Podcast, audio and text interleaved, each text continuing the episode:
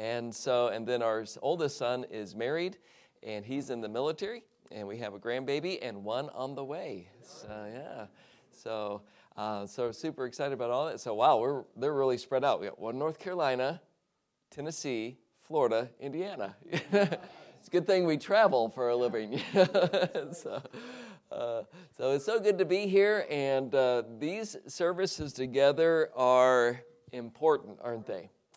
Uh, they're important for the life of the church as a whole, but they're important for us just individually. We call them revival services, right? Because we're seeking uh, the Lord for revival. It doesn't mean automatically that's going to take place. So there are some conditions, and the Bible does say uh, if my people, then will I. And so, one aspect of revival is it is conditional. And uh, how we seek the Lord uh, is uh, going to be really um, impacting this week and what we would get out of the, uh, the Word, and also how much we would be drawing closer to Him and revived. And so, uh, really, I want to look to the Lord today in Isaiah 66. And um, uh, sometime throughout the week, we'll give you more of an update on what the Lord's done in our ministry and all of those things. But uh, t- let's just jump right into these verses. And I'll read verses 1 and 2, and then we'll pray. Isaiah 66, verse 1 and 2. The Bible says this Thus saith the Lord, The heaven is my throne, and the earth is my footstool. Where is the house that ye build unto me?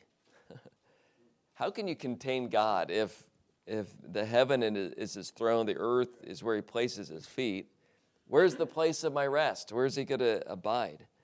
Verse 2 For all those things hath mine hand made, and all those things have been, saith the Lord. But to this man will I look, even to him that is poor and of a contrite spirit, and trembleth at my word as we are going to seek the Lord for revival, we really do need to get God's attention. God, would you hear us? God, would you respond to us? God, would you interact to us as we're praying to you, seeking you, drawing nigh to you? And so, here in this passage, we see God gives special attention to a particular man. and uh, it's the Bible says here, the man that is poor and of a contrite spirit and trembleth at my word. But it says, To this man will I look. Isn't that interesting? Now, God sees everything, right? But uh, the title of the message in this lesson is How to Get God's Full Attention. How to Get God's Full Attention. Let's ask the Lord to help us. Okay, let's pray together. Father, thank you so much for this church in this area. Um, and Lord, we know that is strategic, that is on purpose and designed by you. And Lord, we recognize this is your church. And so I pray, would you help us as we would go through this week? Would you build your church and help ones to certainly be encouraged, strengthened in the faith?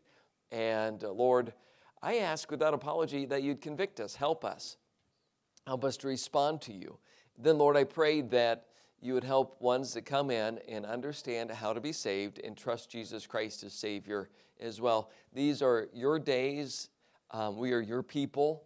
And so, Lord, would you please help us and enable us to do what you want us to do?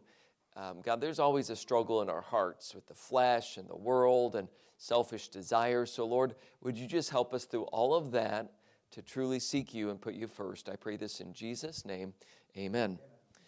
Have you ever talked to someone and they weren't giving you the full attention? You say, Yes, I'm married to that man. and, uh, you know, you're talking, honey, mm-hmm. Did you know about this? And da da da da da da da da da da da. Mm-hmm, mm-hmm. What did I just say? You said, something. and uh, the man is, you know, not paying attention, or the wife, you know, she's doing something and and she might not be paying full attention. Maybe someone's waiting for their ride, you know, or waiting for someone, they're looking out the door. Or I hate this, they grab their phone and they're looking at their phone. Ah, oh, boy, we need to just smash the phones and uh, help our communication and our relationships. Uh, but so many times we're talking to someone and we don't have their full attention. Now, again, we know that God is all knowing and omnipresent, and so there's nothing that he misses, right? But there's certain times in Scripture where he says he draws nigh, or he inclines his ear, or he looks at this person. It's like there's a special focus. It's like God saying, okay, now what do you want to ask from me? What do you need?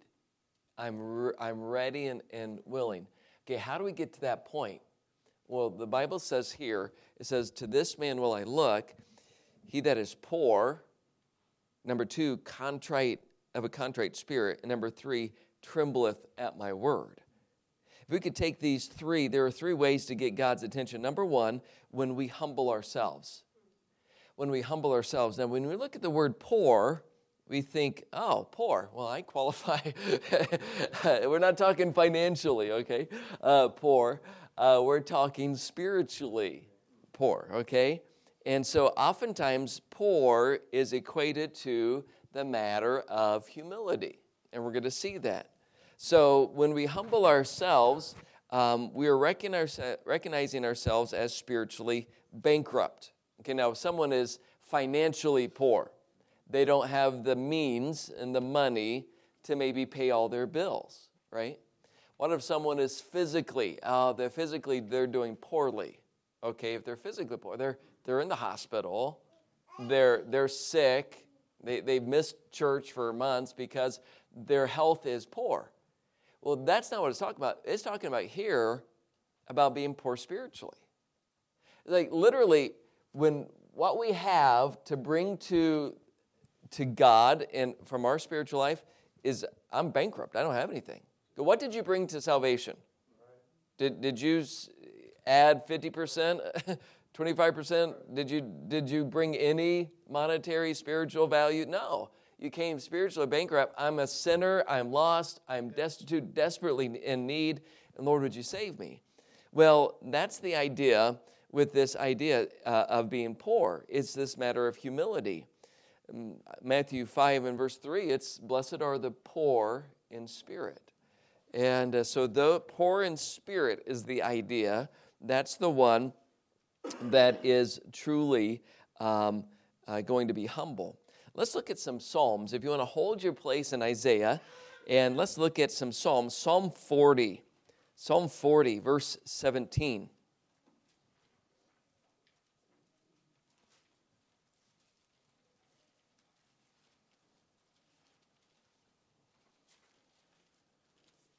Psalm 40 and verse 17. Uh, just even actually to set up verse 17, let's look earlier in the psalm at verse 5. This is tremendous. Um, you see a verse similar to this in Psalm 139, but Psalm 40, beginning in verse 5, then we'll go to verse 17. Psalm 40, verse 5 Many, O Lord, my God, are thy wonderful works which thou hast done. Now, watch this. And thy thoughts which are to usward they cannot be reckoned up in order unto thee. That means they can't be counted and listed. If I were to declare and speak of them, they are more than can be numbered. What he's talking about is more can be numbered what um, how God thinks of you, the thoughts he thinks towards you. Isn't that incredible? Okay, now let's go to verse 17. But I am poor. Now, watch, help me out in just a second. What's with this poor? But I am poor and what? Needy. Yet the Lord thinketh upon me. Thou art my help and my deliverer. Make no tarrying, O my God. I am poor and needy. There we go. I'm in need of what God has because I'm spiritually bankrupt. And in the midst of my weakness, my inadequacies, um, and my bankruptcy, God thinks about me. God thinks about you. How much did you think about God this last week? No doubt, every day, at some point, I would think everyone here would have thought about God. Maybe you had devotions, maybe you heard something, uh, maybe you went to one of the services throughout the week, and so you thought about God to some degree. but He thought about you and me so much more. And in our need, uh, He just says, um, He's thinking about us to be able to help us and to fulfill our need. Uh, go to Psalm 34. Psalm 34, verse 6.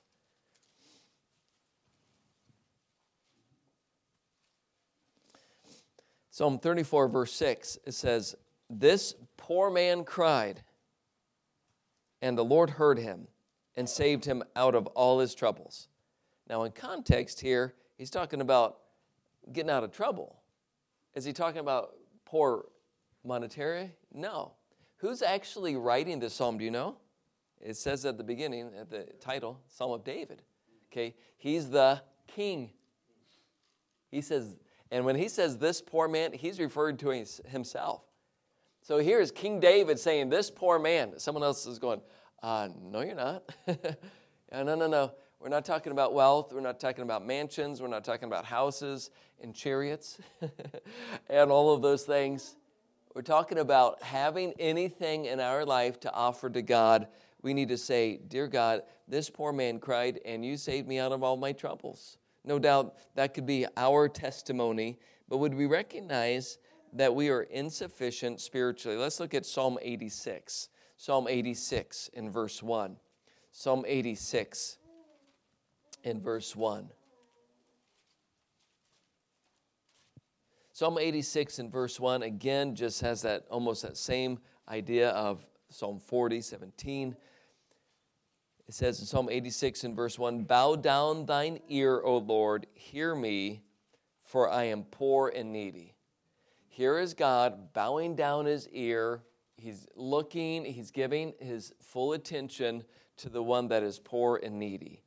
Would you see yourself as spiritually bankrupt? Imagine going to the store and there's an item you need that costs $50. And so in your pocket, you have $17. and you go up to the counter and um, that you have the item and say, um, I like to buy this. Okay, it's $50 plus tax. and you bring out your $17. Now, is that adequate? No. Are you going to be able to go out of the store with it? Not legally, but in some cities, you'll be fine. well, now we're awake. Right. So, no, we wouldn't be able to. Okay. So, but now imagine this time going up to the counter and you don't even have the $17. Okay, now we're getting to the idea I, I don't have anything to offer God. Lord, would you help me? Not only does this idea of poor and humble have um, obviously it's humility, that bankruptcy of I don't have anything to offer. But humility has the idea of being low, L O W. And that's a good definition for humility. It's just, I'm low. James 4 10, humble yourselves in the sight of the Lord, and he shall lift you up. Notice that up part. So he lifts us up when we are humble. Why? Because then we are low. He lifts us up. Um, the Bible says uh, in Matthew 11 29, uh, Jesus is lowly in heart. What's that? That's humble, right? And let's go back to Isaiah, but this time, as we do so, let's look at another verse Isaiah 57 15. Isaiah 57 15.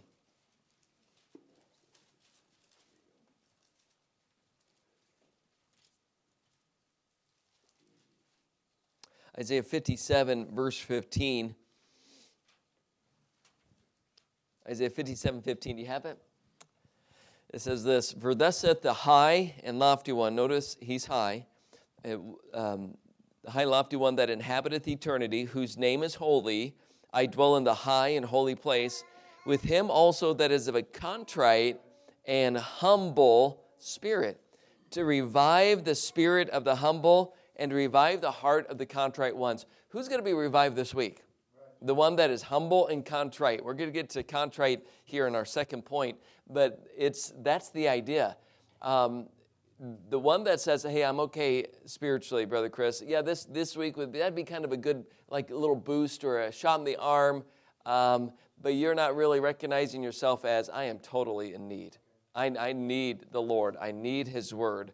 I, I'm bankrupt that person is not going to be revived. The one that's going to say, God, I totally need you. I desperately need you. Would you please help? And the promise is this here's the high and lofty one who inhabiteth eternity. But then it says, Who's who is also there with him?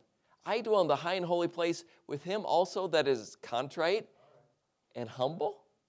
Wait minute, humble means low. Why is, why is that person up there? That, that doesn't make sense. That doesn't make sense.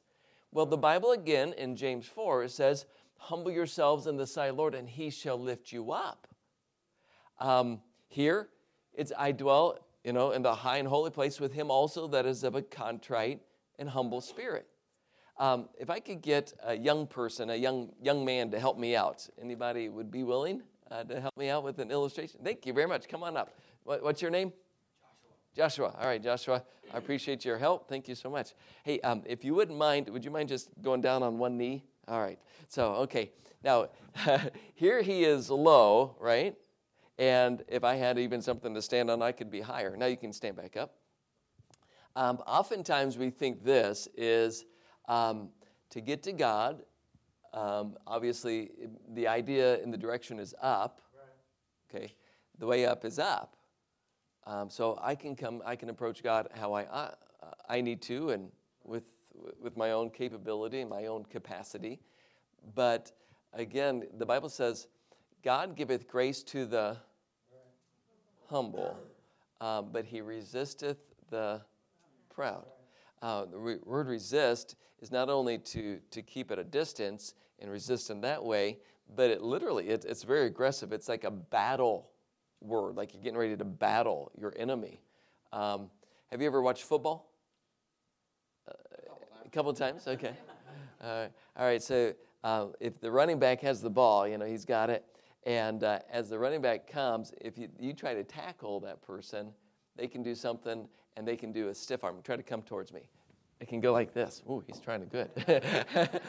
so he can stiff arm them, and man, some of them, like the Tennessee running back, man, he can whoa, he's throwing them down like rag dolls, and there's you know a 190 pound man, you know, and he's resisting, right? So try again. He that comes to God on his own, God resists the proud, right? But then he gives grace to the humble. And connecting that then with Isaiah 57, he says, I dwell in the high and holy place. With him also that is a contrite spirit, not the one that's prideful. Joshua, would you mind taking that knee again? But when we humble ourselves, which means low, right? We humble ourselves, then God says he will lift us up. Let me go ahead and bring you up here.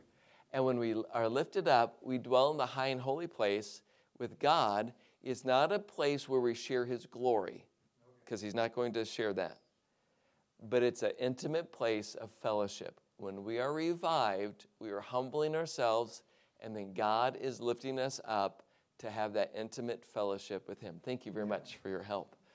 This week, who, who's going to be revived? It's not the person, again, that says, Hey, I've got it all together, I'm doing okay. No, but the man, the lady, the young person that says, God, I don't have it together. Lord, please have mercy upon me and I humble myself before you. I totally need you. Not only do we see this humility, so we get God's full attention, number one, when we humble ourselves, but number two, we get God's full attention when we are broken. When we are broken, that's the word contrite. Notice if you're still in Isaiah 57 15, notice again, it says in the latter part of verse 15, I dwell in the high and holy place with him also that is of a contrite and humble spirit. Oftentimes, coupled with humility is contrition, contrite. What does contrite mean? Contrite means broken, contrite means smashed.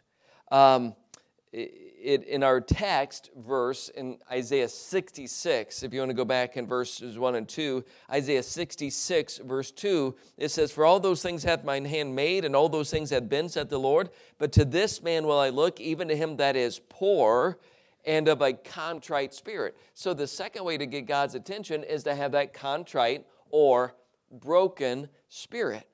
Now, Psalm 34 18 um, is a good, good verse to see. And if you're able to, to get there, uh, hold your place in Isaiah, but uh, Psalm 34 18, the Bible says this. And we were, we're going back to this psalm. This is a wonderful psalm. But Psalm 34 18, the Bible says this. Um, well, look at verse even 17. It says, The righteous cry, and the Lord heareth, and delivereth them out of all their troubles. Then Psalm 34 18, The Lord is nigh unto them. What does nigh mean? Close, right? Near. Uh, unto them that are of a broken heart, and saveth such as be of a contrite spirit. So not only does God lift up that humble person, but God is near or close to that one that is broken. Now, brokenhearted sometimes can just mean oh, I'm sad, I'm in grief, uh, I'm discouraged, depressed, uh, I'm, I'm battling things, and I've had hard times in my relationships, or difficulties, or troubles in life, and my heart's broken. But then there's other times it talks about just simply your contrite, your spirit being broken. So there it's not um, just simply the idea of, uh, again, of just I'm feeling sad or dejected, but there's more to it. It's speaking, I believe, of our will, broken in our will.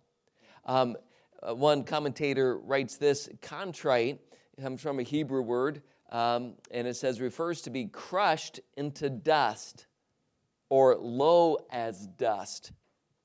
When the pride of our hearts have been crushed and we are the dust in our spirit, then God will save us or deliver us from our situation. It's the idea I'm broken in my will. Um, whenever um, you know, we saw some horses on the way from Tucson over here, and uh, they I don't know if they were getting ready to have a like a rodeo for youth or something, but there's I don't know, probably 20, 25 people on horses and such, and uh, they're getting ready to do some type of something. And uh, have, how many here have ridden a horse? How many of you have ridden a horse? Okay, most of you have. Okay. Um, how many of you have ridden a horse that's never been broken? Uh, that's called a rodeo right there, right? And so uh, it's when we're talking about a horse being broken, we're not talking about the leg. We're not talking about a physical aspect of the horse. We're talking about the will of the horse being broken. And then once it is broken, then it can be used. If it's not, then I wouldn't recommend using a horse that is not broken because then you have a battle of what? Battle of wills. You got it. The horse has one will, the rider has another will, and there's this battle going back and forth. Whose will is going to be dominant? And, and you're going back and forth. Um, there's at the Bill Rice Ranch in Tennessee where uh, we go back every summer and I preach at the camp there. And they have about 40 head of horses. The head wrangler and cowboy, he, he says, Oh, that one's um, sometimes that's a green horse, uh, you know, and, you know, it, it's just fresh and you can't ride it, you know. And we have this, um, this illustration that we do for the children. We bring them out to the rodeo arena and the, you know, young kids, and they, we take a horse that has not been broken yet, and we start doing some of the things that he initially does getting them used to sounds and objects, or lunging them. He has them on a rope, and he has the, the bullwhip. He doesn't snap them, he just snaps it in the air, and, and he goes around in a circle, and he gets them to run and get a.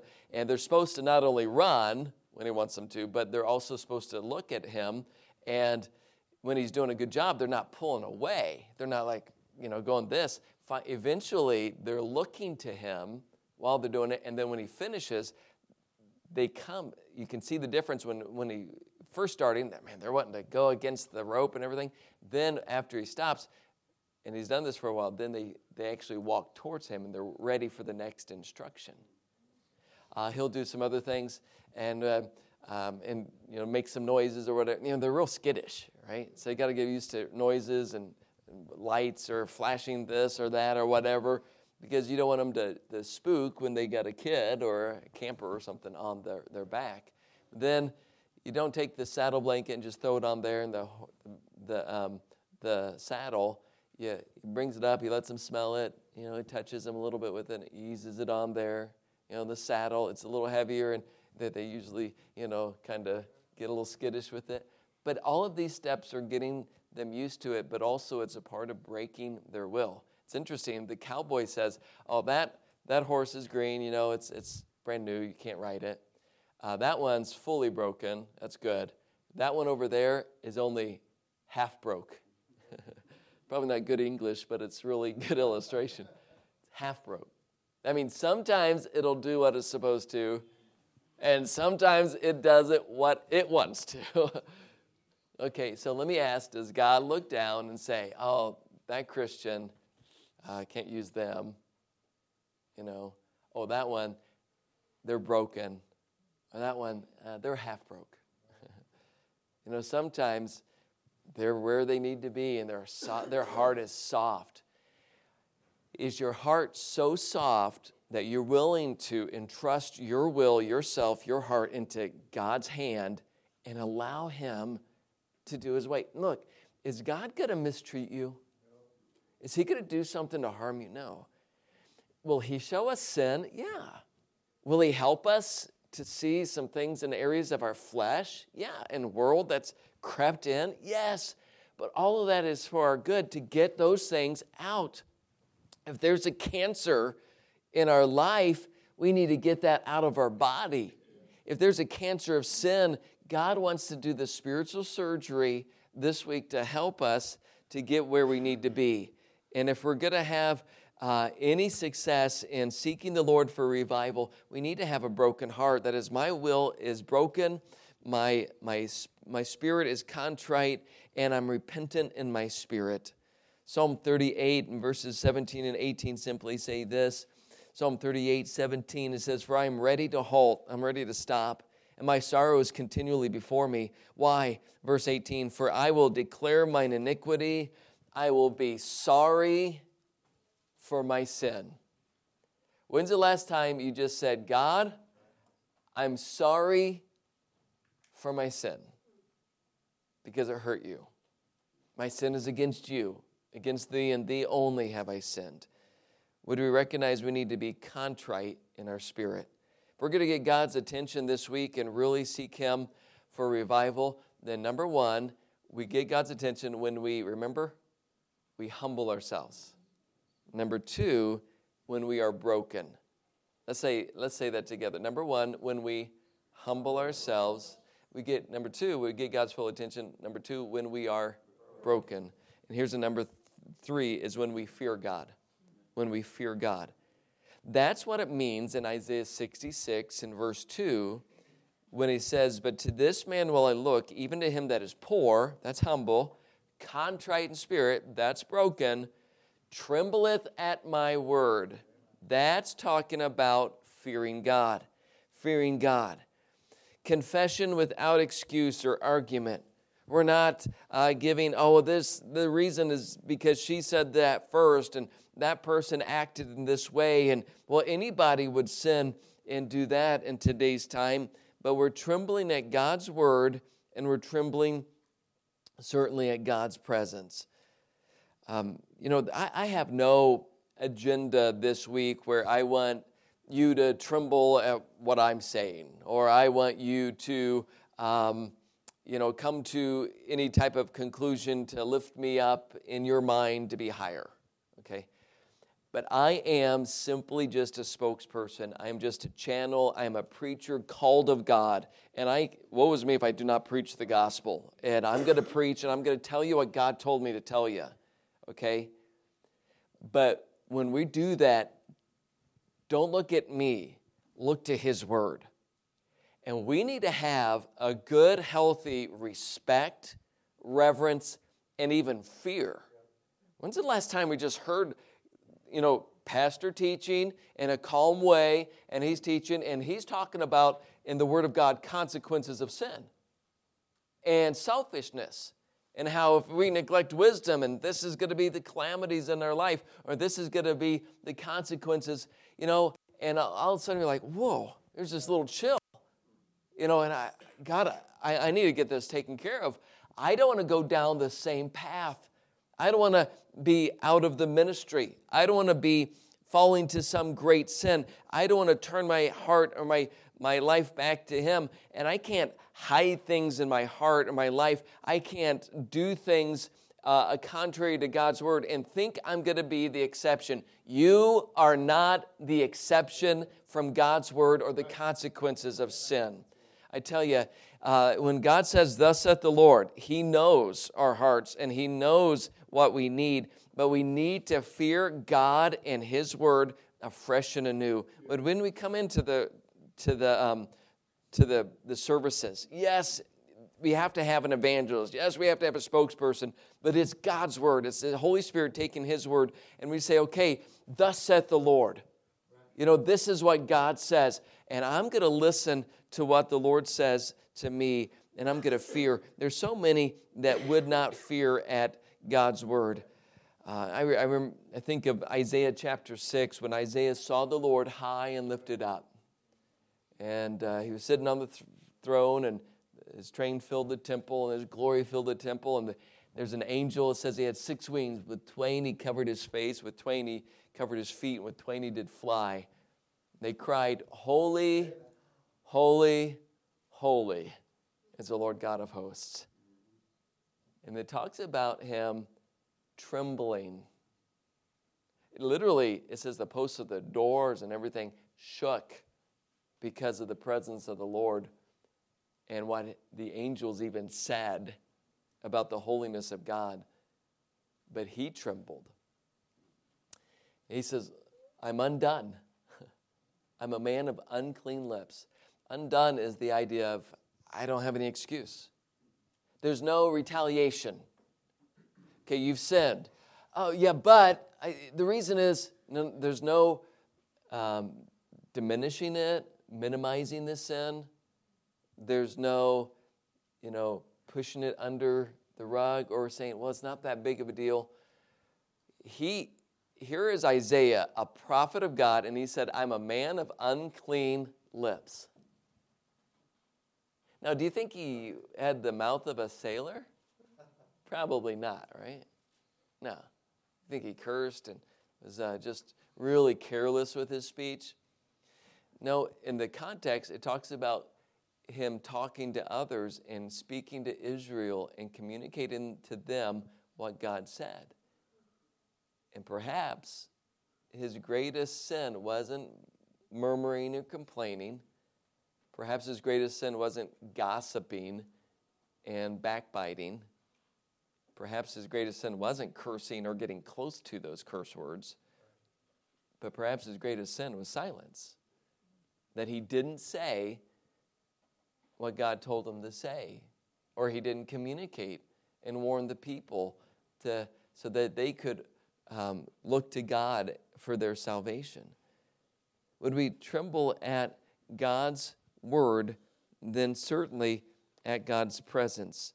Listen to these verses Psalm 33 in verse 18, the Bible says, Behold, the eye of the Lord is upon them that fear him, upon them that hope in his mercy. Again, if we're going to get God's attention, his eye is on the one that fears him, that fears him, and then certainly trembles at his presence. In Jeremiah chapter 5, you're pretty close if you're still in the last part of Isaiah. Look at Jeremiah chapter 5 we see in a situation here in Jeremiah chapter 5 where someone did not fear. In Jeremiah chapter 5, it says in verse 21 Hear now this, O foolish people, and without understanding, which have eyes and see not, and which have ears and hear not. Look at Jeremiah 5 22. Fear ye not me, saith the Lord. Will ye not tremble at my presence, which have I placed uh, the sand at the bound of the sea by a perpetual decree that it cannot pass it. Uh, and though the waves thereof toss themselves, yet they cannot prevail. Though they roar, they cannot pass over. He's saying, Look, I'm the one that spoke, and I, I put the boundary on the ocean so it doesn't come and flood you. You know, I'm the one that did all of this. Will you not fear me? Will you not tremble? But look at verse 23. It says, But this people hath a revolting and a rebellious heart. They are revolted and, and gone. Neither say they in their heart, Let us now fear the Lord our God, that giveth rain, both the former and the latter in this in his season. He reserveth unto us the appointed weeks of the harvest. Your iniquities have turned away these things, and your sins have withholden good things from you. You know what God wants? He wants to bless you.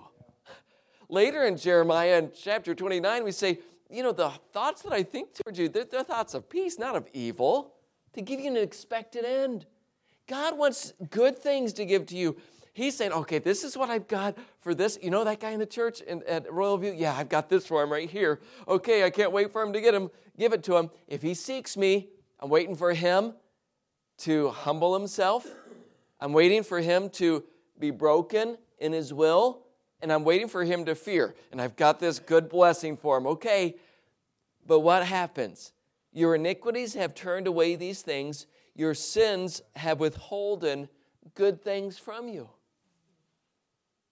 Staying in your pride, staying in your stubborn will, and then not having a reverence and respect for God has withholden good things that God has planned for you. What does God have planned this week for Royal View? I really don't know. I know generally God's will is for this church to be revived. Would you agree? Yeah. Okay.